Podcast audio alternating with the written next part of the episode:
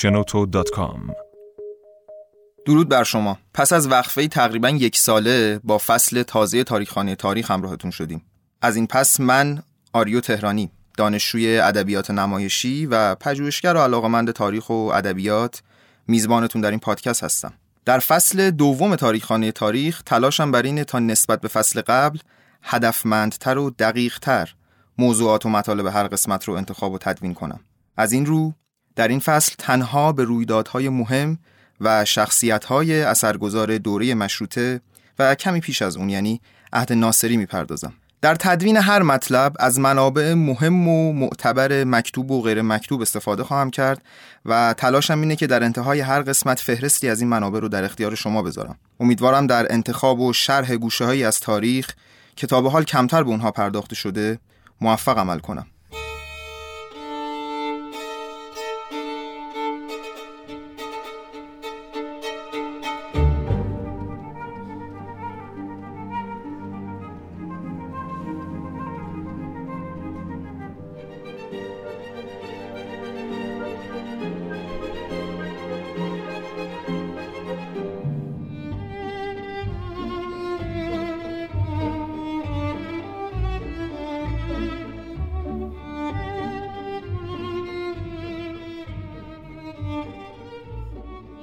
از مقدمه و معرفی که بگذریم به اصل مطلب یعنی موضوع این قسمت می‌رسیم.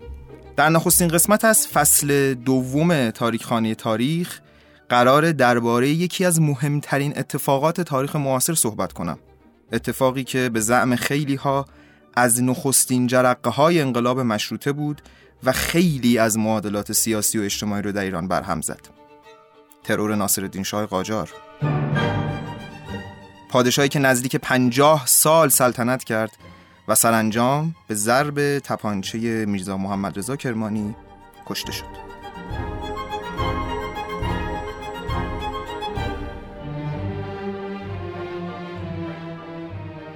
برای اینکه از روزگار و زمانه ناصری و دلایل و اتفاقاتی که منجر به قتل شاه شدند درکی داشته باشیم ناگزیریم پیش از اون که درباره روز ترور و مرگ این شاه پرهاشیه صحبت کنیم کمی به اتفاقات دوران سلطنتش بپردازیم و با بررسی شخصیت و افکارش چهره روشن از اون ترسیم کنیم.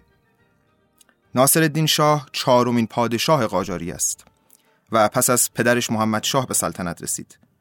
با حدود پنجاه سال سلطنت پس از شاپور دوم ساسانی که هفتاد سال و شاه تحماس و اول صفوی که 54 سال حکومت کردند سومین پادشاه رکورددار تاریخ ایران از نظر سالهای سلطنت محسوب میشه. به گزارش استاد باستانی پاریزی در گاه شماری قدیم هر سی سال رو یک قرن به حساب می آوردن و به همین دلیل ناصر الدین شاه قاجار که بیش از سی سال حکومت کرده بود لقب سلطان صاحب قران رو برای خودش انتخاب کرد. البته پیش از ناصر الدین شاه جدش فتلی شاه قاجار هم این لقب رو برای خودش انتخاب کرده بود. دلیل دیگری که ناصر الدین شاه این لقب رو برای خودش برگزید این بود که این لقب مختص پادشاهانیه که در قران سعدین متولد شده باشن. معنای لغوی قران قرار گرفتن دو ستاره در یک برج و یک درجه است و قران سعدین زمانی اتفاق میفته که دو ستاره سعد به هم نزدیک شده باشن. به حال ناصر الدین میرزا زمانی که پدرش محمد شاه بر اثر مرض نقرس فوت کرد فقط 17 سال داشت. و به عنوان ولیعهد در تبریز زندگی می‌کرد. ناصرالدین میرزای ولیعهد فرزند مورد علاقه شاه مرحوم نبود اما خب چون مادرش قاجاری بود به ولایت عهدی منصوب شد. رقیب اصلی ناصرالدین میرزا برادر کوچکترش عباس میرزا ملکارا بود که از غذا فرزند مورد علاقه پدرش بود. اما خب چون نسب مادرش مانعی می‌شد که ولیعهد باشه به ولیعهدی منصوب نشد. به همین دلیل زمانی که محمد شاه فوت کرد مادر مختدر و جاه طلب ناصرالدین میرزا ملک جهان خانم یا همون مهد اولیا که ملکه ایران بود کنترل اوضاع پایتخت رو به دست گرفت و نامه‌ای به تبریز نوشت و ولیعهد رو برای تاجگذاری به تهران فرا خوند. به هزار و یک دلیل اگر اقتدار و قدرت مهد اولیا نبود ناصر شاه برای شروع سلطنت و تاجگذاریش با مشکلات خیلی زیادی مواجه می‌شد و حتی ممکن بود هرگز به قدرت نرسه اما مهد اولیا تهران رو آروم کرد و با کنترل شرایط نزدیک پنجاه روز عملا بر ایران حکومت کرد تا فرزندش از تبریز به تهران برسه و به عنوان ناصرالدین شاه قاجار تاجگذاری کنه. به دلیل اتفاقهای زیادی که در پنجاه سال سلطنت ناصرالدین شاه روی داده و به طور کلی اقدامات و اخلاق و منش و نوع زندگانی که داشته به یکی از جذاب ترین شخصیت های تاریخ ایران تبدیل شده. تا جایی که زندگی شخصی و وقایع پیرامون زندگیش رو دستمایه خلق و ساخت خیلی از آثار هنری و ادبی قرار دادن. خصوصا در سالهای اخیر و سریال های مثل جیران که حالا در ادامه حتما راجع بهش کمی صحبت خواهم کرد چون اصلا باید به شخصیت جیران هم به عنوان همسر محبوب شاه بپردازیم. و در دههای گذشته آثار خیلی خوبی مثل سلطان صاحب قران اثر زنده یاد علی حاتمی. اعدام سید علی محمد باب که ابتدا ادعای امامت و بعدتر ادعای پیامبری می‌کنه تأسیس دارالفنون تأسیس روزنامه وقایع اتفاقیه که بعد از روزنامه کاغذ اخبار دومین روزنامه رسمی و دولتی ایران بود. تبعید و قتل امیر کبیر قتل عام پیروان باب در تهران که بعد از سوء قصد ناکام این گروه به جان شاه اتفاق افتاد و خیلی از پیروان باب به بدترین شکل توسط مردم تهران و به حکم شاه کشته شدند. تأسیس اولین تلگراف خانه در ایران تأسیس اولین دبستانهای مدرن به شیوه اروپایی در ایران. تأسیس اولین فراموشخانه یا همون لوژ فراماسونری در ایران که خود شاه هم مدتی عضوش بود. چاپ اولین اسکناست ساخت تکیه دولت تحت تاثیر سالن‌های تئاتر در اروپا. ساخت اولین بنای مدرن و پنج طبقه در تهران به سبک روز اروپا که همون بنای شمس الاماره در کاخ گلستانه. انعقاد قراردادهای جنجالی رویترز یا همون ساخت راهن و واگذاری جنگل‌ها و معادن و رژی یا همون تنباکو که سبب فتوای معروف میرزای شیرازی و شورش مردم تهران شد. اینها همه تنها بخشی از رویدادهای مهم اجتماعی و سیاسی در دوران ناصرالدین شاهه. از طرفی عهد ناصری به نحوی اصر شکوفایی هنر، ادبیات و ظهور روشنفکرایی مثل میرزا ملکم خان، میرزا فتلی آخونزاده و میرزا آقاخان کرمانی بود. شاعرای خیلی بزرگی مثل فروغی بستامی و قاعانی شیرازی در ابتدای سلطنت ناصرالدین شاه مورد توجه دربار بودند. شاه به شدت به شعر و ادبیات علاقمند بود و از خودش هم دیوان شعری به جا گذاشته. از طرفی هنر نمایش و موسیقی در ایران حیات تازه‌ای رو تجربه کرد. علاقه شاه به تعزیه باعث شد این گونه نمایشی به اوج خودش برسه و حتی جهش‌هایی هم در تکاملش ایجاد بشه. اولین دوربین عکاسی تنها چند سال بعد از اختراع به ایران وارد شد. و خود شاه رو میشه از نخستین عکاس های ایران دونست. اولین آثار مهم ادبیات داستانی و نمایشی اروپا هم در این دوران به فارسی ترجمه شد. نقاشی و خوشنویسی در عصر ناصرالدین شاه رونق گرفت و خود شاه هم دستی بر قلم داشت و مجموعه از طراحی ها و نقاشی ها و خوشنویسی هاش در یک کتاب به نام مرقع ناصری امروزه در دسترس. به غیر از همه اینها ناصرالدین شاه از اولین کسانیه که در ایران خاطرات روزنوشت از خودش باقی گذاشته. این خاطرات در چند جلد منبع مهمی برای بررسی تاریخ ایران و سیمای شخص شاهه. هرچند که ممکنه در مجموع چیز زیادی از اوضاع اجتماعی و سیاسی وقت ایران دستگیرمون نشه چون اغلب اوقات شاه به روایت روزمرگیهاش پرداخته. مثلا در یکی از این خاطراتی که شاه نوشته راجع به دندون دردش صحبت می‌کنه. دندون دردی که چند روز شاه رو کلافه کرده بود و حکیم باشی نمی‌تونست این دندون رو بکشه. در نهایت بعد از چندین روز گیرودار در جریان یکی از شکارها دندون شاه کشیده میشه و شاه به قدری از این دندون عصبانی بوده که با چکمه چند بار به این دندون میکوبه و دندون رو پرت می‌کنه که بره. ناصرالدین شاه از نظر عجایب و حواشی هم از های تمام تاریخ ایرانه. واقعا استثنایی این شاه. از هر نظری که شما بهش نگاه می‌کنید استثنائیه ماجرای حرمسرای شاهی و همسران خیلی زیادی که داشته و قضیه سرسره ناصری. خب البته این قضیه سرسره ناصری افسانه بودن یا نبودنش محل تردیده. ولی خب از محبوب ترین روایت های تاریخی در فرهنگ عامه است. قضیهش هم اینطوری بوده که میگن یک سرسره در کاخ گلستان وجود داشته که الان نیست. چون که رضا شاه وقتی به سلطنت می‌رسه از بین میبرش و شاه همسران خودش رو پایین همسران محبوبش رو البته پایین این سرسره میذاشته و خودش می‌رفته بالای سرسره و لیز میخورده میومده پایین در بغل همسرانش و با اینها معاشقه می‌کرده. ولی باز تاکید می‌کنم که این افسانه است و مشخص نیست که واقعا این اتفاق در دوران ناصرالدین شاه افتاده یا نه. علاقه بیاندازه شاه به شکار که خیلی معروفه. گربش ببری خان که حتما راجبش صحبت می‌کنیم. و ملیجک دوم یا همون عزیز و سلطان هم در تاریخ خیلی معروفه. عجیبه عجیبه خیلی عجیبه. شاهی که عاشق شکار بود در نهایت خودش هم شکار گلوله شد. علاقه شاه به ببری خان تا جایی پیش رفته بود که زنهای حرمسرا در یک توطعه جمعی ببری خان رو مسموم کردن و کشتن. بین مردم تهران هم تصنیفی در مسخره کردن این ماجرا ساخته شده بود که تو کوچه و بازار میخوندن. تصنیف این بود گربه ای دارم الجه میپره بالای باجه میاره کله پاچه. گربه منو پیشش نکن بدش میاد. درباره علاقه بیدلیل و بیاندازی شاه به ملیجک هم روایت و حکایت های تاریخی فراوونه. این علاقه بیش از اندازه باعث شده بود حسادت و حرس خیلی از درباری ها و دولت مردای اون موقع در بیاد. در روزنامه خاطرات اعتماد و سلطنه که وزیر انتباعات ناصری بوده و چند روز قبل از ترور شاه این آقای اعتماد سلطنه هم فوت می‌کنه. گزارش های خیلی عجیبی از ارتباط شاه و ملیجک و کارهایی که این بچه می‌کرده وجود داره. خود ملیجک در خاطراتش می‌نویسه اگر من گریه می کردم شاه به قدری متغیر می شد که حد نداشت. هرچه می خواستم به فوریت برای من حاضر می شد ناگفته نماند که من هم بچه کثیف و چرکی بودم.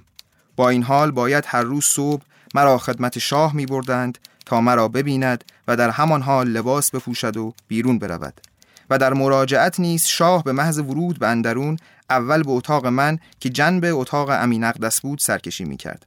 مدتی با من بازی می کرد مرا در بغلش می گرفت و چندین ماچ از من می کرد و بعد به امارت خودش می رفت. بگذریم از این مطلب و دوباره به ماجرای خودم برمیگردم. روز به روز سفید بختی من بالا می گرفت. عمله و خدام من روز به روز بیشتر می شد. غلام بچه ها مرتبا اضافه می شدند و کار من هم بازی و تفریح بود. هر روز یک مجمعه شام و یک مجمعه نهار در آبدارخانه امین اقدس به من اختصاص داشت و همچنین یک مجمعه از غذای شاه که به وسیله آبدارباشی قاب بند سر به مهر شده بود به من اختصاص داشت. نانهای مورد مصرف شاه غیر از نانهای معمولی بود مثل نان تافتون ولی با آرد آستراخان بود که با آن زعفران و سایر ادویه معطر را می‌زدند و بسیار خوشمزه بود. محبت شاه آنقدر زیاد شده بود که هر روز صبح باید پیش او می‌رفتم تا مرا ببیند و لباس بپوشد. به مقتضای کودکی بسیار بیادب بودم و ابدا ملاحظه و مراعات شاه را نمی کردم هرچه بیشتر بیادبی می کردم به نظر می رسید که بیشتر مطبوع خاطر شاه است. در مدتی که پیش شاه بودم گاه دراز می کشیدم زمانی می دویدم بعضی اوقات بغل شاه می پریدم قوطی انفیه ساعت و جواهرات شاه را زیر و رو می کردم و شاه کوچکترین حرفی نمی‌زد. در حالی که حالا می‌فهمم که همان خانم هایی که بغل دست من نشسته بودند با تمام نزدیکی به شاه جرأت نداشتند به اسباب خصوصی شاه دست بزنند در حالی که من همه را زیر و رو می کردم و زنها دق می کردند. خب این قسمتی از خاطرات ملیجک بود که از دوران کودکیش و مواجهش با شاه گفته. واقعا مشخص نیست که چرا شاه انقدر این بچه کرکسیف و زشت و دوست داشته. ولی خب دوست داشته و مشخص هم نیست که چرا. هیچ کس هم هیچ وقت نفهمیده. در هیچ گزارش تاریخی من دلیل علاقه شاه به این بچه رو نخواندم و ندیدم و حتی خود دولت مردای اون دوره مثل اعتماد و سلطنه که نامش رو پیشتر هم اووردم از این قضیه متعجب بودند. بگذریم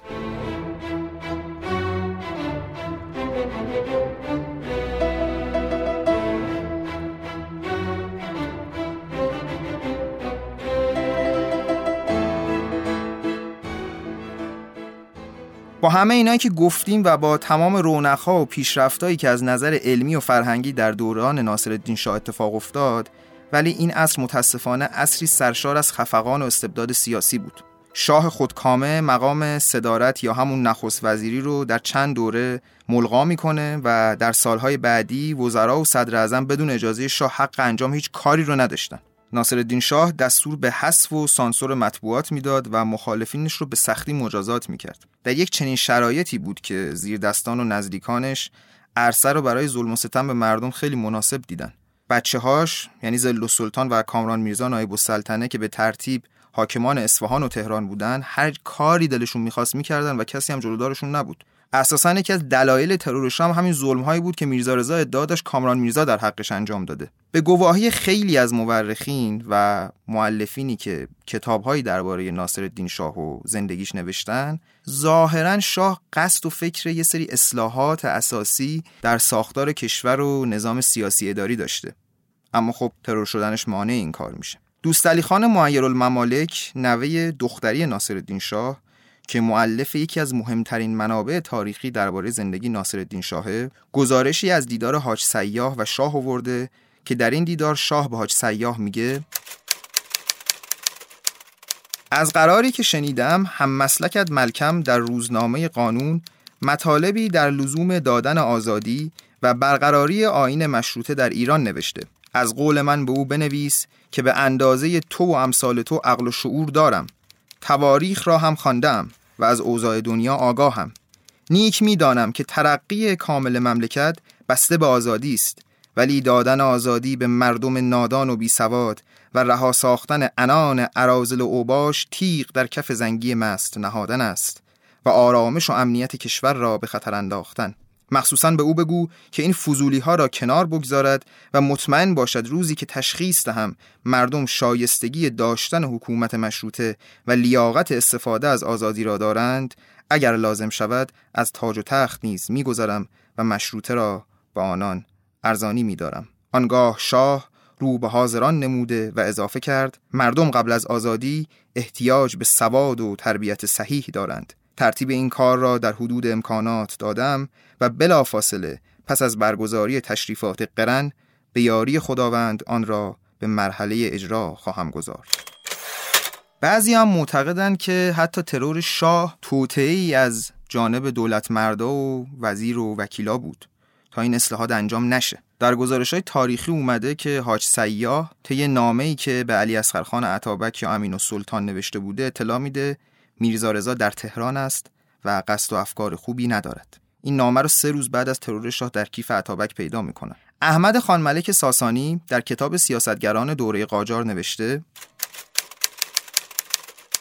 شبی ناصر شاه به وسیله محمد باقرخان ادیب الملک به طور محرمانه به اعتماد السلطنه خبر داد که شاه منتظر اوست. ناصر شاه در کاخ گلستان شبانه قدم می‌زد و اعتماد السلطنه و برادرزادش ادیب الملک پشت سر او حرکت می‌کردند. شاه می گفت من از مزایای آزادی مردم و آزادی قلم و زبان اطلاع دارم ولی ملت ایران جاهل است و معنی آزادی را نمی‌فهمد. تا ملت سواد پیدا نکند آزادی به ضرر ایران است شما تبلیغات در میان مردم برای درس خواندن و سواد پیدا کردن بکنید که حقوق خودشان را بدانند دلیل جهالتشان این است وقتی صحبت قانون می شود حقوق مرا معین می کنند بدون اینکه تکالیف خودشان را بدانند. شما مردم چیزهایی یاد بدهید که بدانند وطن یعنی چه؟ مملکت چه چیز است؟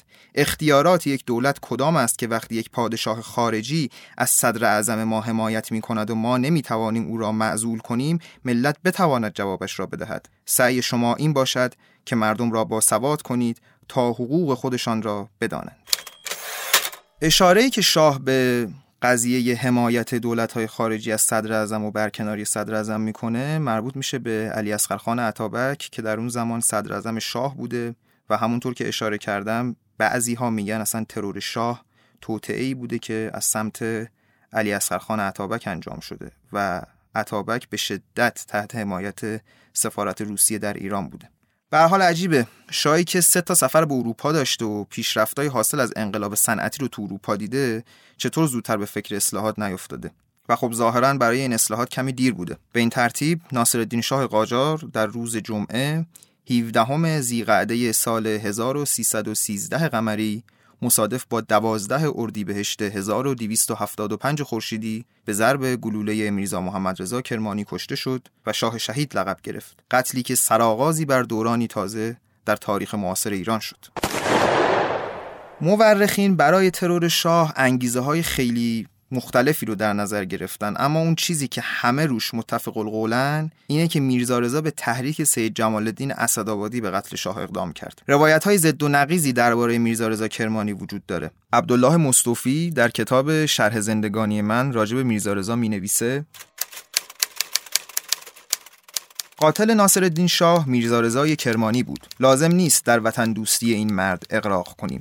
او را نابغه بدانیم و یا اینکه چشم کنی های آقا محمد خان قاجار از کرمانی ها را اصل و ریشه و این اقدام را تلافی و فرع و نتیجه آن قرار دهیم. میرزا رضای کرمانی مرد با سواد مطلعی نبوده است که برای این عمل او این افکار دور و دراز راهی داشته باشد. این مرد دست فروشی بیش نبوده و همیشه با بقچه ای از شال و برگ و خردریز دیگر به مجلس اعیان وارد می شده و به رسم دوره که از این قبیل کسب و کارهای دورگرد زیاد بودند مشغول کسب خود بوده است. ورود به مجلس اعیان البته آداب خاص و بردباری لازم دارد که یک نفر ولایتی باید خیلی چشم و گوش خود را باز کند و متوجه حرفهای اهل مجلس باشد تا بتواند از کسب خود بهره ببرد و الا کارش نمی‌گیرد. همین توجه برای میرزا رضا مکتبی شده و او را تا حدی به اوضاع و احوال دوره خود با اطلاع و تجسس زندگی او را نخود هر آش نموده بود. چنان که گذشته از مجلس اعیان هر مجلس عمومی یا نیمه عمومی که در شهر اتفاق می افتاد این شخص با بخچه کالای خود که بهترین جواز ورود او به مجلس بود حاضر می شد. سید جمال الدین اسدآبادی در 1306 به تهران آمده و در منزل حاجی محمد حسن امین و جد مهدوی ها مهمان بود. میرزا رضا یکی از چند صد نفری بوده است که نزد او رفتند ولی با این تفاوت که چون عنوان دست فروشی داشت و توجهی را جلب نمی کرد بیشتر می توانست به مجلس سید برود و مدت زیادتری در حاشیه مجلس بنشیند و از بیانات سید چیزهای تازه‌ای بشنود در بعضی از کرمانی ها این خاصیت هست که در کارهایی که هیچ با آب و گل زندگی آنها مربوط نیست مداخله می کنند. میرزا رضا از این خاصیت هم بی نصیب نبود و قدری زیادتر از اندازه دانش و بینش خود دخالت در معقولات می کرده است. وقتی سید را از ایران تبعید کردند، میرزا رضا اگر آدم دنجی گیر می آورد بدش نمی آمد که بیانات خیرخواهانه سید بزرگوار را نقل و بر تبعید او اظهار اسف و از اوضاع حاضر به قدری که دوره اجازه می‌داد نقادی کند. واقعه تنباکو پیش آمد. کامران میرزا نایب السلطنه حاکم تهران و نظمیه شهر را تحت امر داشت و خیلی مایل بود مایهی برای امین السلطان بگیرد. به این قصد پی این قبیل اشخاص پرگوی نخود همه آش می گردید که آنها معایبی برای امین السلطان ذکر کنند تا گفته های آنها را به طور گزارش پلیس عرض شاه برساند. شاید بتواند شکستی به کار این رقیب خود وارد آورد. حول و حوش نایب السلطنه هم چون سلیقه او را می‌دانستند دنبال این اشخاص میگشتند. یکی از آنها میرزا رضا را خوب موضوعی دانست. پی او فرستاد و به او گفتند اگر چیزی بدانی و به عرض نایب السلطنه برسانی به عرض شاه میرساند. این بدبخت ساده هم باور کرد. او را به منزل نایب السلطنه بردند. یک رفت آمدها و سوال و جوابهای مصنوعی از این اتاق با آن اتاق شاهزاده به عمل آوردند و مطالبی هم که شاید اصلا بی موضوع بود از قول نایب السلطنه به او گفتند. بیچاره یقین کرد که واقعا پسر شاه و این آقایان حول و حوش او غم ملت دارند و می‌خواهند از خواهش ملت اطلاع پیدا کنند و برز شاه برسانند و شاه هم منتظر است که بداند درد کار کجاست و به درمان بپردازد. به هر کیفیت بود او را حاضر کردند. مطالبی عریض مانند در کلیات که شاید قسمتی از آن هم املای خود آنها بوده است نوشت. همین که کاغذ را از او گرفتند ورق برگشت و بنای تهدید و تشدد را به او گذاشتند که این حرفا مال تو نیست.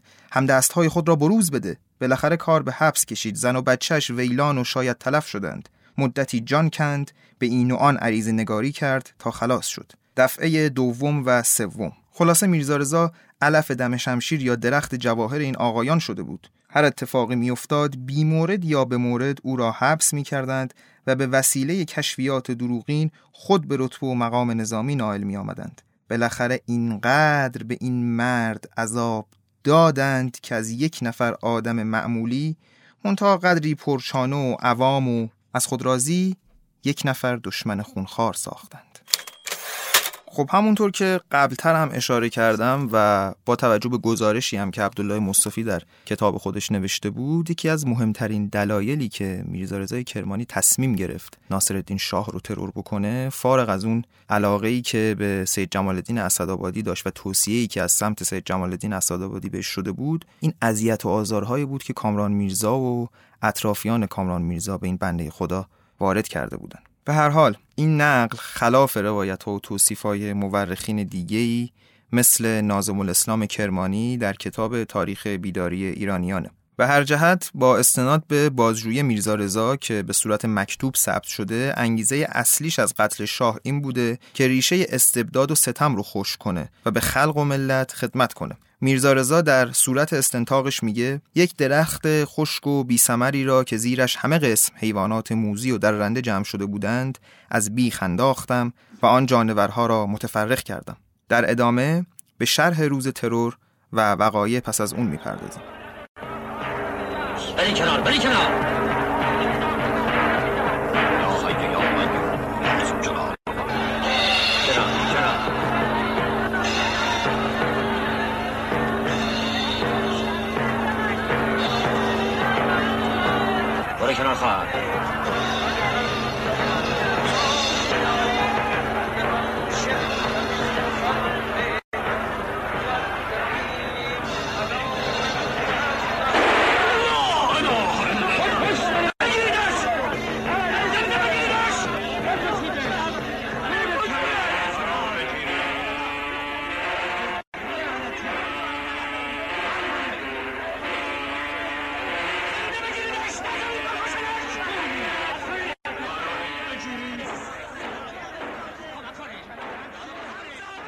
ظاهرا در ابتدای سلطنت ناصرالدین شاه شخصی وجود داشته به نام محمد ولی میرزا که منجم و طالبین بوده.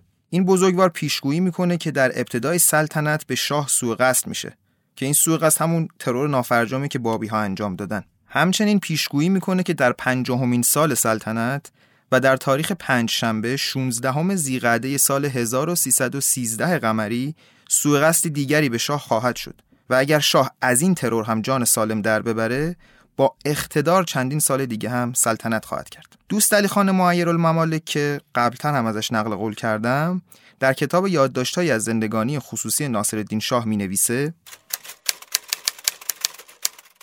روزها به شادی میگذشت تا آنکه جمعه هفدهم ماه زیقعده سال 1313 فرا رسید. شاه بامدادان به گرمابه رفت و بنابر عادت ناشتایی را با اشتهای فراوان در سر حمام خورد. آنگاه با گروهی از همسرانش که همانجا حاضر بودند بیرون آمد و صحبت کنان و بزلگویان سوی اتاقهای مخصوص خود که جنب امارت انیس و دوله واقع بود به راه افتاد.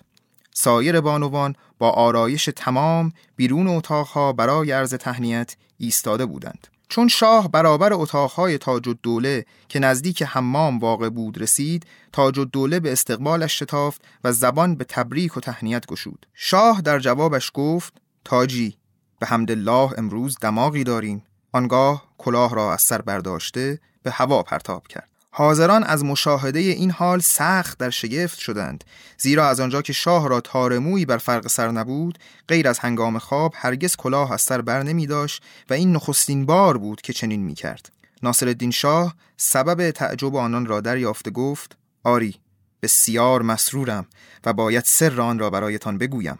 آنگاه لنگری به خود افکنده چنین حکایت کرد. در نخستین سال سلطنتم محمد ولی میرزا که مردی در علم هیئت و نجوم استاد بود طالعی به نام من استخراج کرد و آنچه را که پیش بینی کرد از قبیل سوء قصد نسبت به من در آغاز سلطنت و سه بار مسافرت به اروپا و چند پیش آمد دیگر تا به امروز بدون کم و کاست درست آمده.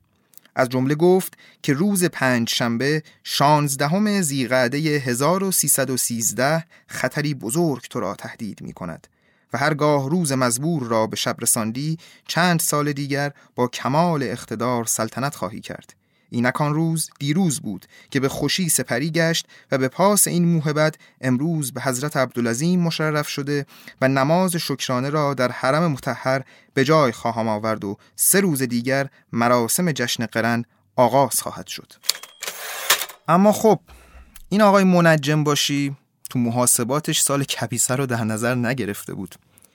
این ترور آخر رو یه روز زودتر پیش بینی می‌کنه و به جای جمعه تاریخ پنجشنبه رو برای سوء قصد معین کرده. یعنی در واقع تاریخ ترور شاه رو یک روز زودتر گفته و شاه فکر می‌کرده خب الان از این ترور جون سالم به در برد در حالی که قرار بوده روز جمعه ترور بشه. محمد خان یا حکیم باشی در شرح شب پیش از ترور نقل می‌کنه. در همین وقت علی خان امین حضور وارد تالار شد و به عطابک عرض کرد که شاه میفرماید ما فردا شاهزاده عبدالعظیم به زیارت می رویم. نهار را در باغ مادر شاه چلو کباب خبر کنید. عطابک گفت عرض کنم فردا هزار کار داریم خوب از زیارت را بگذارند بعد از خاتمه جشن. امین حضور مرخص شد و به فاصله کمی برگشت و عرض کرد شاه میفرمایند فردا از زیارت منصرف نمی‌شویم باید برویم عطابک کیف جیبی خود را بیرون آورد و میان دو دست امین حضور پولهای زردش را ریخت و دستی به شانه او زد و گفت جانکم برو شاه را منصرف کن. رفت و بازگشت که شاه میفرمایند حتما می‌رویم و صحن و حرم شاهزاده عبدالعظیم هم نباید قرق باشد و نهار را هم در باغ مادر شاه چلو کباب بایستی حاضر باشد. عطابک با کمال اوقات تلخی گفت من که پادرد دارم خود می‌دانند. امین حضور از ترس فوری از تالار بیرون رفت. عطابک چوب بیلیارد را روی میز پرتاب نمود و قدم می‌زد و با خود این مصرع از شعر مولوی را می‌خواند. دشمن تاووس آمد پر اوی و مصرع دوم را نمی‌خواند که این بود. ای بسا شهر را که کشته فر اوی. ناگاه به ما نگاهی کرد و با تغییر فرمود بروید من فردا پادرد دارم و در خانه میخوابم. قرض از فرمایش عطابک به من این بود که مطابق معمول هر وقت به سبب و جهتی عطابک از رفتن در خانه یعنی حضور تمارز می کرد به اسم پادرد بود. و شخص من که طبیب مخصوص او بودم بایستی در منزل او یا منزل خودم باشم. از حضور عطابک مرخص شدیم و شب جمعه را در بازار سرچشمه خانه شیخ مرتزا خزانه مهمان بودیم. با آنجا رفته و شب آنجا خوابیدیم. خب این نقلی بود که احیاء الملک از شب پیش از ترور شاه داشته. قبلتر چند باری اشاره کردم که بعضی ها معتقدن امین و سلطان در قضیه ترور شاه دست داشته. و خب این نقلی هم که احیاء الملک ورده ما رو به این قصد نزدیک می‌کنه. امین و سلطان تمارز پادرد می‌کنه که نره و شاه رو در زیارت حرم عبدالعظیم همراهی نکنه. اما خب فرداش که میشه و در ادامه هم بهش اشاره خواهیم کرد امین و سلطان همراه شاهه. همچنین تاج و دوله همسر محبوب ناصرالدین شاه در اون دوران نقل می‌کنه که صبح روز جمعه 13 زیقعده 1313 هجری قمری میان اتاق خود در اندرون شاه نشسته بودم و چند نفر زن زردوز از کلیمی و مسلمان نشسته بودند و سرداری یعنی جامعه شاه را برای شب جشن قرن سلطنت که جنس آن ماهوت سیاه بود و جلو سینه و اطراف یقه و سراستینهایش را با نشاسته گل و بطه طراحی کرده بودند در حضور من روی طرح طراحها جواهر میدوختند و جعبه جواهر جلوی من بود. سفره سفیدی میان اتاق گسترده جامعه شاه روی آن و هر طرفش در دست یکی و هر یکی از زنها که به جواهری محتاج می‌شد از من می‌خواست و من جواهر طرف احتیاج را می‌دادم و میدوختند. ناگهان مقداری خاک روی جامعه شاه و سفره ریخت. همه متوحش شدیم. سرها را بلند کردیم و دیدیم شاه از میان حیات با صدای بلند میخندد و می‌گوید تاجی تو را سخت مشغول دیدم. از خاک باغچه برداشته ریختم که تو بترسی. و بعد شاه گفت تاجی امروز خیلی خوشحالم. طالع مرا که دیدند پنجشنبه دیروز را برای من قران نحس معین کردند که اگر از آن نحوست به سلامت گذشتم پنجاه سال دیگر سلطنت خواهم کرد.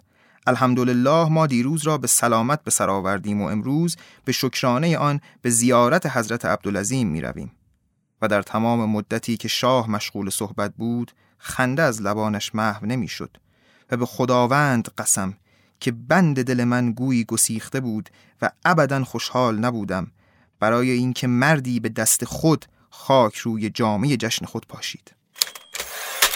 نقل هایی که راجع به این طالع نحس و قضیه ترور شاه وجود داره زیاده. از جمله اعتماد و سلطنه در خاطرات خودش یه نقل خیلی جالبی داره از خوابی که شاه در سال 1300 یعنی دقیقا 13 سال قبل از ترور خودش می‌بینه. اعتماد و سلطنه در یادداشت‌های روزانه خودش به تاریخ 28 محرم 1300 هجری قمری همونطور که گفتم دقیقا 13 سال قبل از ترور ناصرالدین شاه می نویسه امروز شاه تفصیل, امروز شاه تفصیل خوابی را که چند شب قبل دیده بودند میفرمودند.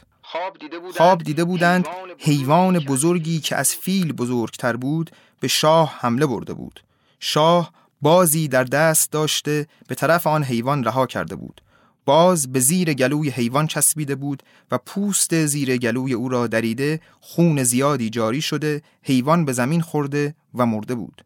شاه از شدت عفونت خون حیوان دور شده بود. حیوان سر بلند کرده و به شاه گفته بود تا چهارده سال دیگر زنده می شوم و به تو تلافی خواهم کرد.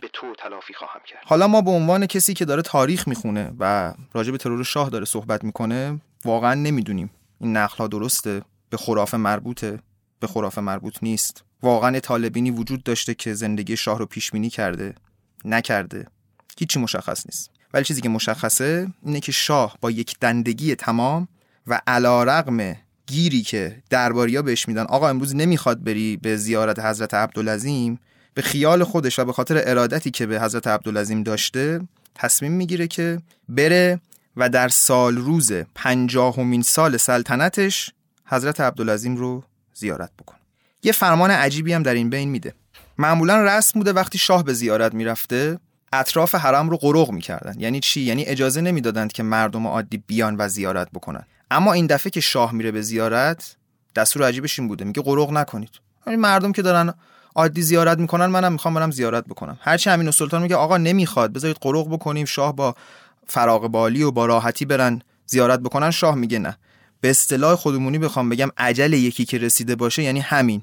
حالا این بین وقتی که قرق نمی‌کنن میرزا رضا شرایط رو مناسب می‌بینه. میاد و در گوشه ای از حرم پناه می‌گیره. نقل ترور شاه رو بهتر از دو تا شاهد عینی براتون بگم. البته یکشون شاهد عینی نیست از یک شاهد عینی نقل می‌کنه.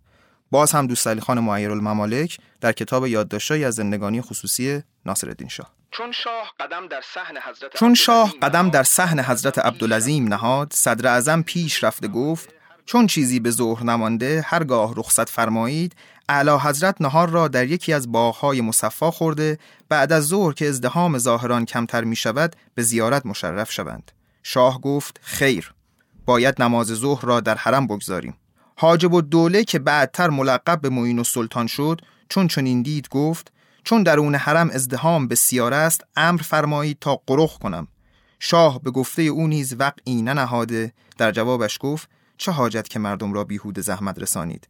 آنان به کار خیش مشغول هستند و ما نیز به کار خود می‌پردازیم. آنگاه به درون حرم رفته به زیارت پرداخت و پس از تواف در قسمت بالای زریح ایستاد و بنا بر عادت دستمال را از جیب بیرون آورد بدل از سجاده بر زمین گسترده به نماز ایستاد. چون از نیایش به درگاه, چون از نیایش به درگاه پروردگار فارغ آمد رضای دیو سیرت با ظاهری آرام و نیازمند عریضه بر کف مردم را شکافته به جانب شاه آمد و همین که تنگ وی رسید پاشنه تپانچه ای را که زیر نامه شوم پنهان ساخته بود فشرد. صدای تیر در حرم تعیین انداز شد و گلوله بر قلب شاه نشست. بیچاره دست بر زخم دل نهاده سراسیمه سوی آرامگاه همسر محبوبش جیران شتافت. اما چند گام به آن مانده پایش از رفتار باز ماند و آهی کوتاه برآورده. نقش بر زمین شد. نقش بر زمین شد. خب حالا من می‌خوام بین این نقل و نقل بعدی یک پرانتزی باز بکنم. صحبت از جیران شد. می‌خوام یه مقداری راجع به شخصیت جیران باز هم با استفاده از منابع تاریخی صحبت بکنم و یه نقبی هم به دل این سریال تازه جیران بزنم. خب بر کسی پوشیده نیست که جیران همسر محبوب ناصرالدین شاه بوده. این محبوبیت در حدی بوده که شاه حتی وقتی که ترور میشه و گلوله به قلبش می‌خوره به سمت آرامگاه جیران خیز برمیداره و دلش می‌خواد که همونجا بمیره. این صحنه که شاه بعد از تیر خوردن خودش رو به آرامگاه جیران میرسونه صحنه ایه که با اتفاق در تمام کتاب هایی که راجع به ترور ناصرالدین شاه نقل اومده تکرار شده. یعنی همه متفق القولند که شاه بعد از تیر خوردن خودش رو به آرامگاه جیران رسونده. چون که جیران بعد از فوت در حرم عبدالعظیم دفن میشه. جایی که بعدتر شاه هم همونجا دفن میشه. خب جیران زن محبوب شاه بوده. شاه اونو خیلی دوست داشته. این علاقه تا جایی بوده که هر دو فرزند جیران ولیعهد میشن. برخلاف رسم قاجار. رسم قاجار این گونه بوده که مادر ولیعهد میبایست از ایل خود قاجار میبوده. اما جیران یک روستازاده بوده و اصلا از ایل قاجار نبوده. شاه این قانون رو زیر پا می‌گذاره و هر دو فرزند جیران رو ولیعهد می‌کنه.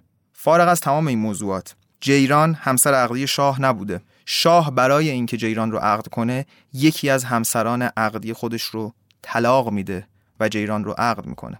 دوست علی خان الممالک تنها کسیه که راجب جیران به طور مفصل در کتاب خودش نوشته.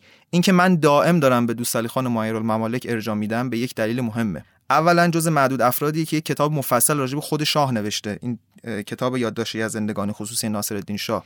و قسمت های از زندگانی ناصرالدین شاه رو شهر داده که معمولا در کتاب های دیگه نیست. مورد دوم اینه که این آدم نوی شاه بوده و با خود شاه هشت و نشت داشته. شاه رو از نزدیک دیده. و به همین دلیل قولش خیلی می‌تونه قول مستندتری باشه. نسبت به افراد دیگه که حالا شاه رو ندیدن و بعدتر با استناد به کتب تاریخی یا منابع تاریخی راجع به شاه نوشتن. شرحی که دوست علی خان الممالک راجع به جیران میده این شکلیه. جیران ملقب به فروغ و سلطنه. از همسران برگزیده ناصرالدین شاه. خود من دوران زندگی افسانه آمیز او را درک نکردم. ولی از پدر و مادر و مادر بزرگم درباره وی داستانهای زیادی شنیدم و نیز سالها پس از مرگش شاهد اتفاقاتی بودم که اینک بی کم و کاست به بیان آن می‌پردازم. جیران دختری زیبا از اهل تجریش بود. چشمانی چنان گیرا داشت که از هر بیننده دل می رو بود.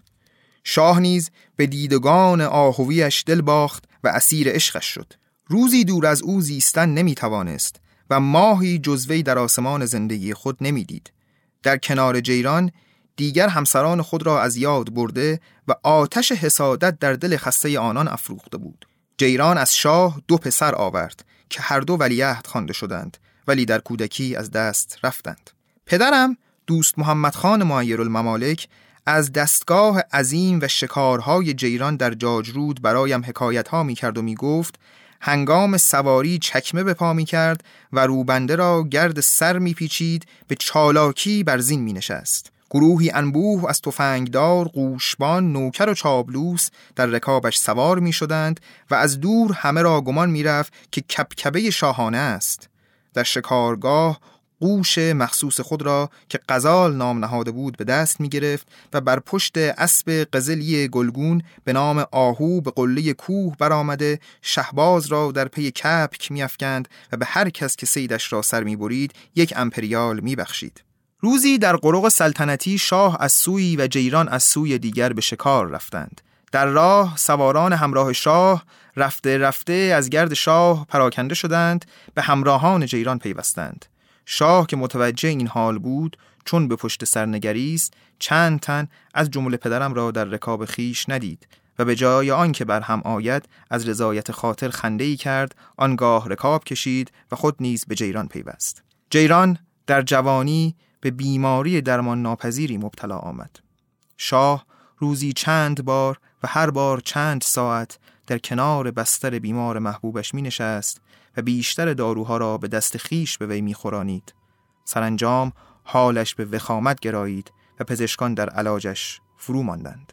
روزی که جیران واپسین دقایق تلخ و شیرین زندگی را میگذرانید شاه لحظه ای از بالینش دور نشد و چون آخرین دم بر روی لبان بیرنگش سرد شد همسر تاجدار بر جسد بیجان دلدار زار گریست.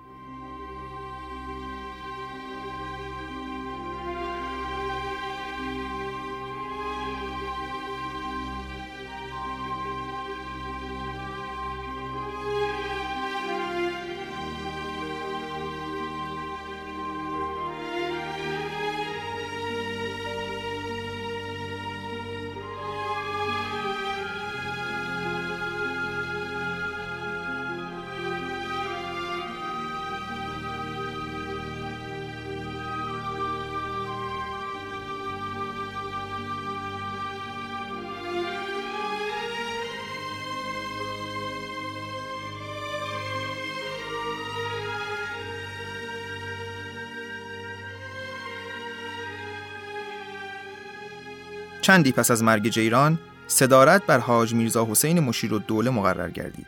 پدرم که یکی از مناسبش خزانه بود روزی نزد صدر اعظم رفت و او را سرگرم متعادل ساختن درآمد و خرج دولت و حذف مخارج اضافی یافت. از جمله بر حواله مصرف روشنایی و آبدارخانه آرامگاه جیران خط بطلان کشید و پدرم ناگزیر از آن پس از پرداخت حواله مزبور خودداری کرد. روزگاری بر این ماجرا گذشت. تا آنکه نیمه شبی پدرم را از خواب بیدار کرده به وی گفتند یک تن فراش شاهی آمده و اظهار می دارد که فوری احضار شده اید. پدرم سخت بیمناک شده به شتاب لباس پوشید و خاج سرای حامل پیام را از پی اسب به استبل فرستاد. ولی چون از اندرون بیرون رفت و اسب هنوز حاضر نبود فراش شاهی گفت که دیگر جای درنگ نیست. پدرم ناچار پیاده ره سپار شد و اسب را در نیمه راه به او رساندند. در بین راه فراشی دیگر شتابان رسیده گفت شاه سخت بیتاب است هر چه زودتر خود را برسانید. هنگامی که پدرم دوان و نفس زنان به حضور شاه رسید شاه با جامعه خواب و شب کلاه در نارنجستان قدم می‌زد و به دیدن او فریاد برآورد معیر مگر مخارج مقبره جیران را نمی پردازی؟ پدرم گفت صدر آن را حذف کرده. شاه با صدایی گرفته و لرزان گفت او بسیار بیجا کرده. فردا خود رفته آنجا را از نو دایر ساز و مانند گذشته مخارج لازم را بپرداز.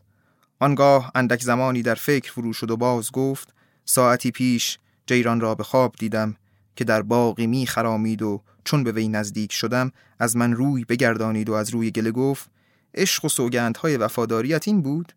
هرگز باور نداشتم که بدین زودی فراموشم کنی و آرامگاهم را تاریک و متروک گذاری. همین نقل کوتاه دوستالی خان معیر الممالک از مواجهه شاه با جیران به ما ثابت می‌کنه که چقدر ناصرالدین شاه عاشق جیران بوده. و این عشقی که به جیران داشته دیگه در هیچ کدوم از همسرانش تکرار نشد. در بعضی از روایت های تاریخی هست که بعدها در سنین میانسالی یک دختری رو می‌بینه که اون دختر فقط چشمانش شبیه جیران بوده. و به همین دلیل با اون دختر ازدواج می‌کنه. اما هیچ وقت اون عشقی که به جیران داشته رو هم نصیب اون دختر نمی‌کنه. چیزی که از جیران در تاریخ وجود داره طبق اون جستجویی که من کردم و مطالعه‌ای که من داشتم واقعا بیشتر از سه چهار صفحه نیست. شرح چندانی از جیران در تاریخ نیامده. به جز همین روایت های دوستالی خان معیر و انیس الدوله که ندیمه حرم سرای ناصرالدین شاه بوده و یکی دو جای دیگه من جایی ندیدم که از جیران صحبت بکنند. اما خب از این سه چهار صفحه تاریخ الان سریال ساختن در 20 قسمت و قطعا این 20 قسمت بیشتر خواهد شد و یک سری اضافاتی در تاریخ آوردن که اصلا وجود نداشته. صحبتی که من می‌خوام بکنم در واقع نقد سریال نیست. این حرف من در جایگاه نقد نیست و امیدوارم اینطور برداشت نشه. من به عنوان یک مخاطب سعی می‌کنم که نظر شخصی خودم رو بگم. به عنوان کسی که به تاریخ علاقمند بوده به خصوص تاریخ دوره قاجار و زندگی ناصرالدین شاه و در این زمینه مطالعه داشته. آنچه که ما در سریال جیران می‌بینیم باید بدانیم و آگاه باشیم که تنها یک بخش خیلی خیلی کوچکیش تاریخه. برای جذابیتی که به سریال اضافه بکنند و مخاطب رو با اون درگیر بکنند یک سری افسانه ها وارد این سریال شده که از اساس وجود نداشته. یک سری شخصیت هایی مثل شخصیت سیاوش یا مثلا شخصیت سلمان خان وارد داستان کردند و اینها صرفا شخصیت های اصطلاحا دراماتیکن شخصیت های خلق شدن و هیچ ارتباطی به تاریخ ندارن. امیدوارم این آگاهی وجود داشته باشه که ما وقتی داریم به تماشای این سریال میشینیم تاریخ نمی‌بینیم و اشتباهی که خیلیا کردن تکرار نشه. البته که عوامل سازنده سریال گفتند ما تاریخ روایت نمی کنیم ما سریال ساختیم ولی خب اون بخش هایی هم که دارن تاریخ رو روایت می‌کنن غلط روایت می‌کنن. و علا رقم این که میگم واقعا جیران شخصیت خیلی عجیبیه و حتی تا دم مرگ از ذهن شاه بیرون نرفته. شاه ترجیح میده که در کنار قبر جیران جان بده. حتی آرامگاه شاه در نزدیکی آرامگاه جیران بوده ولی خب از این زن جز چند صفحه چیزی در تاریخ نیست. و ما ناچارن اگر قرار راجع به جیران صحبت بکنیم فقط به همون چند صفحه می‌تونیم استناد بکنیم و سریال 20 قسمتی بر اساسش نمی‌سازیم. بماند. برگردیم به ماجرای ترور شاه. من گفتم که از دو منبع تاریخی ماجرای ترور شاه رو روایت می‌کنم که یکیش با واسطه است که همون دوست علی خان ممالک بود که گفتم و یک نفر شاهد عینی بوده و اون آقای احیاء الملک احیاء الملک در خاطرات خودش می نویسه وارد صحنه شاه عبدالعظیم شدیم. جمعیت مرد و زن موج می‌زد و راه عبور نبود. به زحمت وارد صحن شدیم و به حجره آخر صحن دست راست رسیدیم. برای تماشای آمدن شاه به داخل آن حجره وارد شدیم که پرده تور جلوی درهای آن آویخته بودند. جماعتی سید و آخوند یزدی میان آن حجره نشسته و مشغول لعن بودند. متوحش شده سبب را سوال کردیم. گفتند هشت ماه است که از ظلم شاهزاده جلال الدوله حاکم یزد اینجا آمده متحسن هستیم و هرچه تظلم می کنیم این شاه به داد ما نمی رسد. امروز مصمم شدیم به جده خودمان لعن کنیم تا اگر ارواح آنها کاری می توانند نزد حضرت حق بکنند و اگر نمی توانند ما را راحت کنند و دیگر با آنها توجه نکنیم ما از خوف اینکه مبادا صدای این اشخاص را مردم خارج بشنوند و برای کشتن اینها بریزند و ما را هم جزوانها بکشند خواستیم از اتاق خارج شویم که ناگهان دیدیم شاه میان موج جمعیت به طرف حرم می رود. همین که شاه وارد ایوان شد از اتاق خارج شدیم و خود را میان دالان بین صحن که به طرف مقبره فعلی ناصرالدین شاه است داخل کردیم و با حرکت جمعیت رفتیم وسط دالان صدایی مثل اینکه صندوق آهنی خالی را از بالای بلندی میان پله ها پرتاب کنند که به هر پله خورد صدایی می‌دهد شنیدیم. به باغ جیران وارد شدم. مجد دوله را میان ایوان جلوی قبر جیران دیدم که مرا به نام صدا می‌زد و سخت دشنامم می‌داد. خیال کردم یزدی های داخل اتاق که لعن می کردند را گرفتند و ما هم متهم شده ایم. به طرف ایوان رفتم. دستم را مجد دوله گرفت. از نرده چوبی به داخل ایوان رفتم. چنان سیلی محکمی به صورتم نواخت که چشمم سیاه شد. به داخل اتاق هدایتم کرد. وارد اتاق شدم. فریاد عطابک را شنیدم که می گفت بارک الله دکتر وقت بروز هنر و لیاقت است. شاه را به حال بیار. چند لحظه چشم خودم را بستم و مالیدم و بعد چشم را که باز کردم دیدم جلوی دری که از مقبره جیران به راهرو بین حرم شاهزاده عبدالعظیم و امامزاده حمزه است شاه روی زمین دراز کشیده. بلا فاصله با اشاره عطابک کنار شاه نشستم. نظرم به جوراب نخی سفید ساخ کوتاه کار جلفای اصفهان معروف به امیری که معمولا شاه همیشه به پا می کرد افتاد و دیدم خون روی جوراب پای چپ شاه است. به ناچار از زیر دو شلوار شاه به ساق پای شاه دست بردم تا جایی که مقدور بود و دست من بالا می‌رفت جریان خون را از قسمت بالای پا احساس کردم. به واسطه تنگی شلوار ناچار بند شلوار را گشودم تا جریان خون را بتوانم تعقیب کنم. سیلی محکم دیگری صورتم را نوازش داد و مجد و دوله دشنام می‌داد که کارت به جای رسیده که بند شلوار شاه را باز می‌کنی؟ عطابک از طرف دیگر با اسایی که در دست داشت به مجد و دوله به سختی کوفت و فوری اتاق را به کلی خلوت و خالی کرد و باز به من فرمود دکتر جان امروز روز ترقی تو و بروز لیاقت است. کاری کن شاه به حال بیایند. من با نهایت اطمینان خاطر بندها را گشودم و از کنار پهلوی چپ شاه خون را تعقیب و بین دنده های چپ همان جایی که میان کلاس مدرسه طب قسمت تشریح میان حقیقی قلب را نشان داده بودند انگشتم فرو رفت. با کمال تأمل انگشت خود را چندین بار داخل و خارج و میان قلب را هم امتحان کردم و مطمئن شدم که قلب به کلی از کار افتاده و شاه مدتی است که مرده. از جیب شاه دو دستمال سفید بیرون آوردم. یکی را داخل قلب نموده بیرون کشیدم و دومی را وارد کرده آنجا برای بیرون نیامدن خونابه گذاردم. در این وقت عطابک میان راهرو بین حرمین قدم می‌زد. با اشاره ایشان را به طرف خود آوردم. به طوری که خم شدند.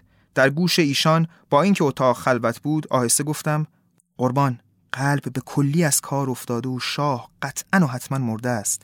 و از نظر اینکه چاکر نمکخوار شما بوده و هستم در عالم دولت خواهی عرض می کنم مثل حاج میرزا آقاسی وزیر محمد شاه مغفور از میان این حرم بیرون نروید تا از اینجا به مانند او به کربلا پناهنده شوید.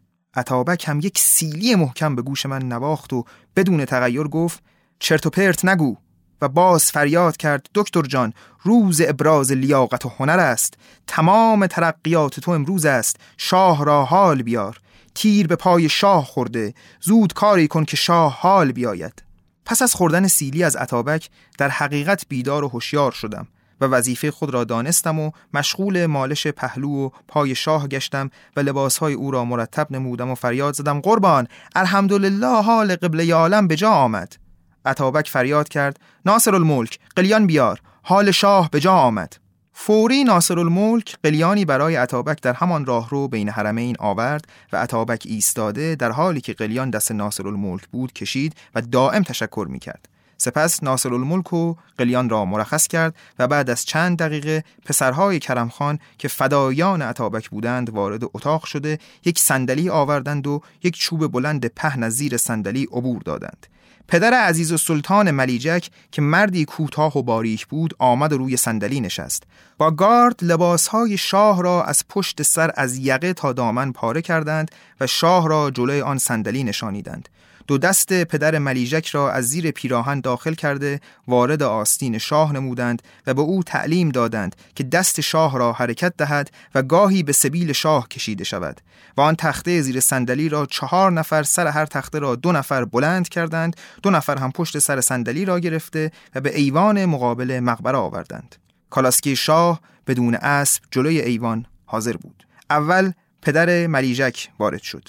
بعد شاه را به همین ترتیب جلوی او نشانیدند و دستهای شاه را به همان کیفیت که به او گفتند گاهی حرکت می‌داد و سیبیلها را دستمالی می‌کرد. عینک یاقوت کبود شاه را از جیبش بیرون آوردند و به چشمش گذاردند. عطابک به من گفت در راه مراقب باش به کسی حرفی نزنی.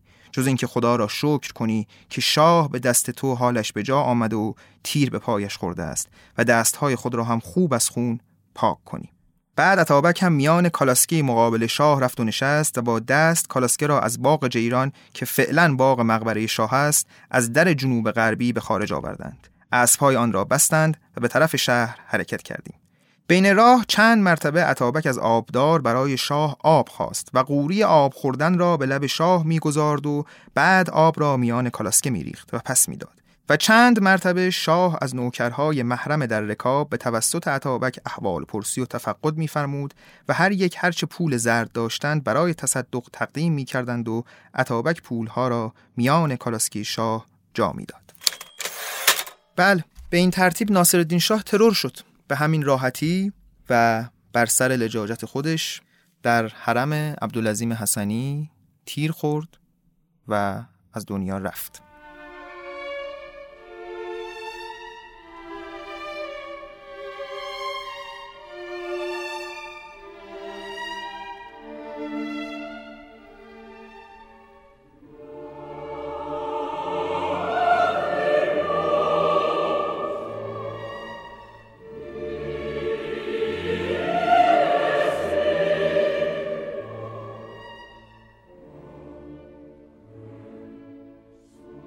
در همون لحظه ترور بعد از اینکه میرزا رضا عریضه به دست نزدیک شاه میشه و شلیک می‌کنه در همون مکان میرزا رضا رو دستگیر می‌کنن و به بند می‌کشن که پیشتر صورت یک بخشی از صورت استنتاقش رو برای شما اون بخش بازجویش رو گفتم که اعتراف کرده بود به چه دلیل شاه رو به قتل رسونده.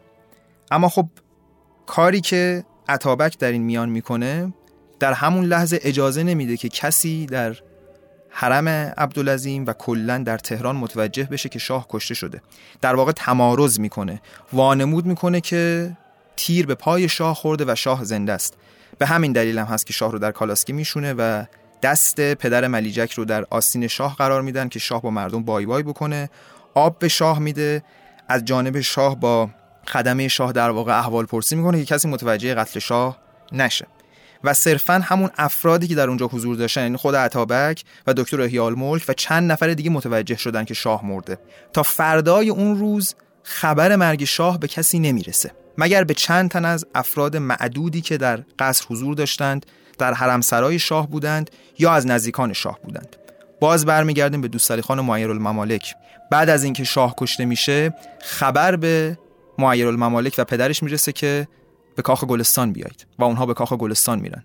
یه روایت خیلی خیلی جالبی از مواجهه دوستعلی خان و شاه یعنی جسد شاه وجود داره که براتون می‌خونم. چون با پدرم وارد دیوان خانه شدیم. چون با پدرم وارد دیوان خانه شدیم گروهی را دیدیم که شتابان زینت ها را برمیچینند و همه جا را سیاه پوش می‌سازند. مجد و دوله با چهره ای آفت زده پیش آمد و در حالی که اشک سیلاسا از سیبیل های مردانش فرو میریخت ما را به نارنجستان بزرگ برد. در آنجا جسد شاه را دیدیم که زیر درختهای نارنج کنار حوزی بلورین که هدیه ملکه انگلستان بود و روی نیم تختی به خواب جاویدان فرو رفته بود. دکتر تولوزان دست بر سینه بالای سرش مات و مبهوت ایستاده بود و شاهزادگان و وزرا گرد نارنجستان خاموش و سر به زیر صف زده بودند. از مشاهده این حال دردناک متحیر و گریان تکیه کردم و عوامل پرشور 21 سال برباد شده را در چند لحظه از پرده خیال گذراندم. دیری نگذشت که شاهزاده فریدون میرزا برادر ساسان میرزا دوله که از شاهزادگان سال خورده و وارسته بود و ریشی بلند به رنگ کافور داشت برای غسل جسد آمد در این هنگام دکتر تولوزان گامی پیشتر نهاد و انگوش را آهسته در زخم سینه شاه فرو برده گلوله دلشکاف را بیرون کشید و با صدایی گرفته و لرزان گفت اگر شاه را جامعی دیگر بر تن بود جان به سلامت می برد. زیرا گلوله را چندان نیرو نبوده و تنها بر قلب نشسته. آنگاه آن پار فلز شوم را میان پنبه جای داده و در جیب نهاد. بعد از این ماجرا خبر به کل تهران می‌رسه که ناصرالدین شاه در جشن پنجمین سال سلطنتش کشته شده. رفتار مردم چیه؟ طبق گزارش های تاریخی مردم به دکانهای گوشت فروشی و نان فروشی هجوم می‌برن و از ترس اینکه مواد در تهران قحطی بیاد شروع به خرید می‌کنن. از طرفی همه متحیرن که خب الان چه اتفاقی قراره بیفته؟ الان کی قرار شاه بشه؟ علا رغم این که مزفردین میرزا که بعدتر میشه مزفردین شاه در تبریز حضور داشته و خب ولیعهد شاه بوده و باید شاه می‌شده ولی خب خیلی مردد بودن که نکنه این اتفاق نیفته. چون اصلا مزفردین میرزا فرزند محبوب شاه نبود. صرفا به این دلیل که مادر قجری داشت و در واقع بزرگترین پسر شاه بود که از یک مادر قجری بود به ولیعهدی برگزیده شده بود. دقیقا اتفاقی که برای خود ناصرالدین شاه افتاد برای پسرش هم افتاد دیگه چون ابتدای این قسمت هم گفتم ناصرالدین شاه هم فرزند محبوب پدرش نبود. به هر جهت امین السلطان به حیات کاخ گلستان میاد تمام وزرا و شاهزادگان رو جمع می‌کنه و بهشون میگه که خب دوستان شاه مرده. الان شما میگید که من چه کار بکنم؟ چند تا راه پیش روی شما هست. یکی این که تلگراف بزنیم به تبریز و ولیعهد رو به تهران فرا بخونیم. دو دیگر این که سلطنت قاجار رو ملغا اعلام بکنیم و جمهوریت برقرار سازیم. و سه دیگر این که شما به من اعتماد بکنید تا من تهران رو آروم نگه دارم. و همه متفق القول بهش میگن که خب تو چون وزیر اعظم بودی همچنان بر ما زعامت داری و هر چیزی که تو تصمیم بگیریم با همون رو قبول می‌کنیم. در نتیجه امین السلطان تصمیم می‌گیره که به تبریز به مقر حکومت و زندگی مظفرالدین میرزای ولیعهد تلگراف بزنه و ضمن تسلیت بگه که پدر شما فوت کرده تشریف بیارید تهران برای تاج گذاری خود این هم ماجرای بسیار عجیبیه چون میگن که بعد از تلگراف ولیعهد به تهران نمی اومده در صورتی که وقتی شاه مرده ولیعهد بلافاصله بعد حرکت کنه به سمت تهران و تاجگذاری کنه. ولیعهد این کارو نمی‌کنه. یه نامه می‌زنه در واقع تلگراف می‌زنه به صدر اعظم میگه خب شما همچنان صدر اعظم هستید صدر اعظم بمانید تا من برسم. حالا عبدالله مصطفی در کتاب شرح زندگانی من دلیل نیومدن شاه جدید به تهران رو ذکر می‌کنه که من در ادامه خواهم گفت. قبل از اون می‌خوام یک شرح دیگری راجع به برخورد عامه مردم با ترور شاه بگم. که اون هم در کتاب شهر زندگانی من آمده. عبدالله مصطفی نقل می‌کنه که برخلاف عقیده میرزا برخلاف عقیده میرزا رضا ناصرالدین شاه که اگر در بستر بیماری میمرد خیلی طرف اسف و افسوس واقع نمی‌شد به واسطه خوردن این تیر غیب آن هم در حال زیارت و توجه به مبدع و در حرم شاه عبدالعظیم و از همه مهمتر در وقتی که جشن سال پنجاهم سلطنتش میبایست شروع بشود وجاهت زیادی پیدا کرد و مردم بر این موت به هنگام او بسیار تأسف خوردند روز سوم واقع افواجی که برای جشنهای تاجگذاری احزار و در پادگان مرکز بودند با موزیک ازا از جلوی جنازه شاه گذشتند. تمام طبقات مردم به تکیه دولت رفته و برای او ترهیم کردند. شعرا اشعاری در شرح واقع سروده و حتی قاش سعیدن و مات شهیدن را هم برای ماد تاریخ فوت شاه پیدا کردند و در شعر خود آوردند و به شاه شهید لقبش دادند. البته اشعار آمیانه در این مورد محلی نداشت. ولی مرحوم صدر السلطنه خاج نوری کلماتی به هم بسته و اشعاری گفته بود که خیلی جنبه ادبی و شعری هم در آنها نبود. مردم کشور ما هم که هیچ چیز را نمی‌خواهند بی تفریح واگذارند اشعاری از اشعار وزیر مختار سابق ایران در واشنگتن ساختند و در بین اشعار او انداختند. یکی از اشعار منظومه دو بیتی حاجی صدر السلطنه یا به قول خودش حاجی واشنگتن که در شرح این واقع سروده این شعر بود. آن میرزا رضا قد کمانچه زد شاه شهید را تپانچه. یا آن میرزا رضای قد کتوله زد شاه شهید را گلوله. خلاصه که طبق گزارش آقای مصطفی و باقی مورخین برخورد مردم تهران اوایلش یه ذره مثلا غمگینانه و اسفبار و اینها بوده. بعد شروع می‌کنن به ترانه سازی و این حرف ها و جسد شاه رو در تکیه دولت قرار میدن در شیشه برای دیدن. بعد که ولیت به تهران اومد به خاک بسپرنش مدتی هم در واقع جنازه شاه به امانت در خلوت کریم خانی بوده که امروزه الان در خلوت کریم خانی کاخ گلستان سنگ قبر قدیمی ناصرالدین شاه که واقعا شاهکار حکاکی روی سنگ در ایرانه یکی از جذابترین آثار هنری ایرانه و قبلتر روی مزار ناصرالدین شاه در حرم عبدالعظیم قرار داشته الان در خلوت کریم خانی جایی که قبلا جسد شاه به عنوان امانت گذاشته شده بوده قرار داره و می‌تونید برید و ببینید. خلاصه ولیعهد نمیومده تهران و اینا هر تلگراف می‌زدن که آقا بیا تاجگذاری کن و فلان و اینها. آقای مظفرالدین میرزا تشریف نمی آورده از طرفی میرزا رضا هم توی زندان بوده و شاه جدید بعد برای سرنوشتش تصمیم می‌گرفته. اینه که عبدالله مصطفی شهر میده چرا مظفرالدین میرزا به تهران نمیاد که دلیلش بعدتر مشخص میشه. ایشون در کتابش میگه در هر حال شاه از تبریز حرکت نمی کرد. این توانی برای چه بود؟ آن روزها کسی نمی‌دانست ولی بعدها که به اخلاق و خرافات پسند شاه برخوردند معلوم شد اعلی حضرت همایون شاهنشاهی به مناسبت نحوست عدد 13 نمی‌خواهد در سال 1313 که 13 دو آتش است بر تخت سلطنت جلوس کرده باشد و این همه تعنی برای آن است که ماه محرم 1314 نزدیک شود و عذری برای تأخیر تاجگذاری پیش بیاید. به همین نظر زودتر از 24 زیحجه 1313 وارد پای تخت نشد و در ربیع الاول تاجگذاری کرد. میرزا رضا را هم بعد از تاجگذاری اعدام کردند.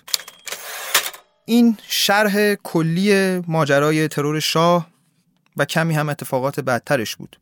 برای ترور شاه من می‌تونستم روایت های مختلفی رو در نظر بگیرم و اینجا بیان بکنم اما به دلیل اینکه خیلی از این روایت ها در جزئیات شبیه به هم بود و اکثرا یک چیزی رو گزارش کرده بودن. من تصمیم گرفتم که دو تا روایت یکی از یک شاهد عینی که شخصا اونجا حضور داشته و دیگری از یکی از نزدیکان ناصرالدین شاه که البته مفصلتر و دقیقتر بودند رو بیان بکنم. چیزی که مهمه اینه که قتل ناصرالدین شاه باعث شد اتفاقات خیلی مهمی در تاریخ ایران بیفته. تقریبا ده سال بعدش و کمی پیشتر از مرگ مظفرالدین شاه زیر فشار علما و روشنفکرها فرمان مشروط امضا شد و ایران دارای مجلس شد.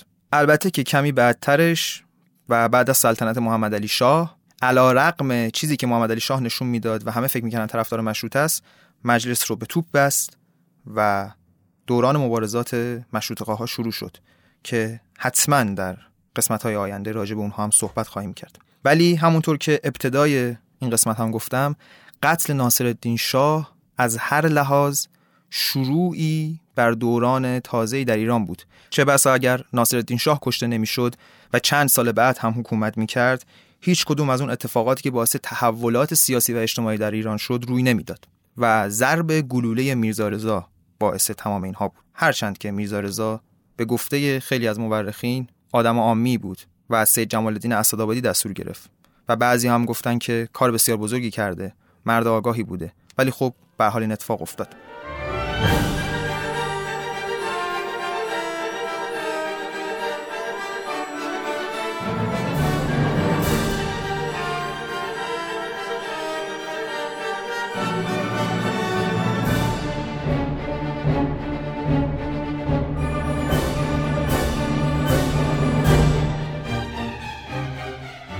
سپاسگزارم که همراه من بودید و به این قسمت گوش دادید. پادکست تاریخ خانه تاریخ در استدیوی شنوباکس و در خرداد ماه 1401 با حمایت شنوتو تهیه و تولید شده. این پادکست از راه پلتفرم شنیداری شنوتو و دیگر پادکست خانهای موجود در دسترس و قابل شنیدنه.